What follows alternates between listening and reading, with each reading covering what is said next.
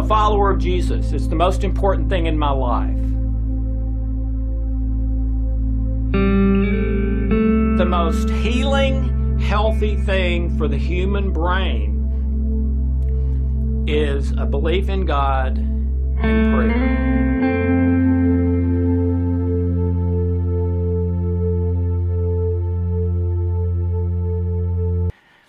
I think I shared with you earlier that I got a call from an old family friend a few months ago who um, was high, I think, on something and wanted to hurt me.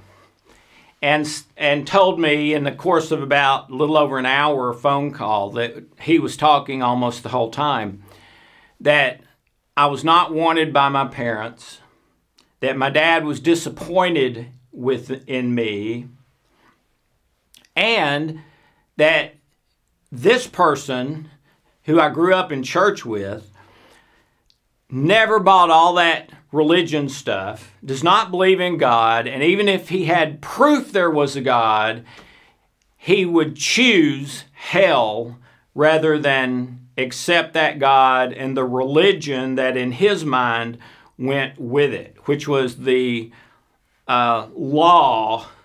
You get what you get what you do. Do good, get good. Do bad, get bad. And the percentage and everything.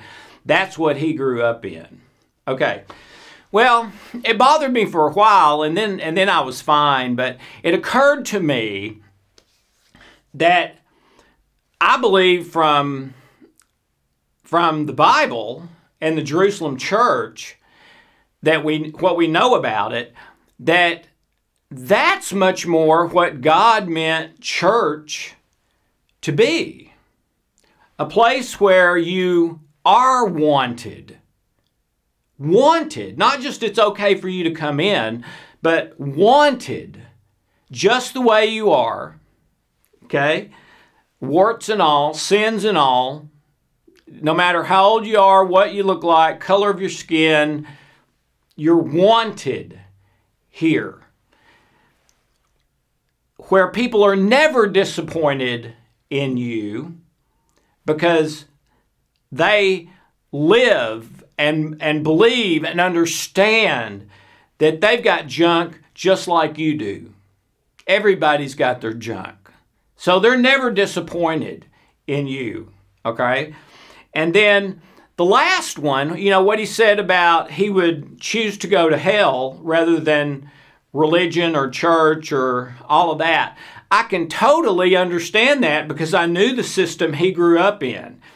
And it was absolutely not only it was law, you know, you whisper during church and you get in trouble.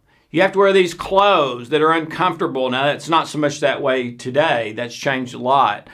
You basically are a spectator where you sit and listen to some guy speaking who very often is not a good speaker, not that interesting. You don't care what they're saying, whatever. It's a it's a two hour long, have to do boring stuff that you don't really care about. You know, I think God's intention was that church would be something we would look forward to. It was one of the highlights of our week. It, it, it was maybe fun in some ways, you know uh, talking with other people, laughing, crying, whatever, all right? Um, it was interesting. We always shared what's happened with us this week and, and what we're struggling with, what's going good. Uh, some maybe insight or thought about living life or the Bible or Jesus or something, okay? It's supposed to be something enjoyable, in other words. Well, we have made it like, you know, watching wallpaper peel. I mean, now that's changed some. And in fact, most of the churches that are growing are ones that have made it much more, rather than um, watching the wallpaper peel, they've made it more like television shows, you know, with productions and uh, professional or semi professional singing and instruments and music, almost like going to a concert, you know, things like that. And I'm not, again, I'm not saying those things are wrong in and of themselves. We're never told don't do that. Okay? So I, I don't think that's wrong. But I think even if it's a great show, it still gets sort of boring every single week, especially when I'm not growing a lot closer to other people, sharing things about me, hearing other people trust me uh, about with things in their life, you know, stuff like that. Um, I think I think the way the Jerusalem church did it, which is they were primarily getting together for a meal and to remember Jesus and what he did at that meal. And then if there was like, you know, one of the apostles or, or somebody like that passing through town, they would gather together, usually in a public place or something, to hear what that person had to say, which might be an insight from scripture like a sermon, but could also be like an update on what's going on in other places with other churches and people to pray for and maybe people with special needs and and things like that. And I think, I believe the Jerusalem church was very enjoyable every time they got together. Well, it is enjoyable when you are sharing about yourself, when other people are sharing about themselves, when you feel like uh, you have a new person this week that's got your back and cares about you. You're hearing uh, uh, very important, deep stuff about other people and their lives, and and and you're seeing wonderful things happen as a result of your prayers about these things going. I, I mean, that's enjoyable. Okay. I believe that's more what God had in mind. You may also be surprised, I was when I first found this out. Jesus and the apostles very rarely talked about church. Jesus did not so called preach church, Jesus preached the kingdom. The apostles and the disciples primarily preached the kingdom. And of course, it says, the kingdom is within you. I heard a sermon um, one time by another one of my favorite preachers,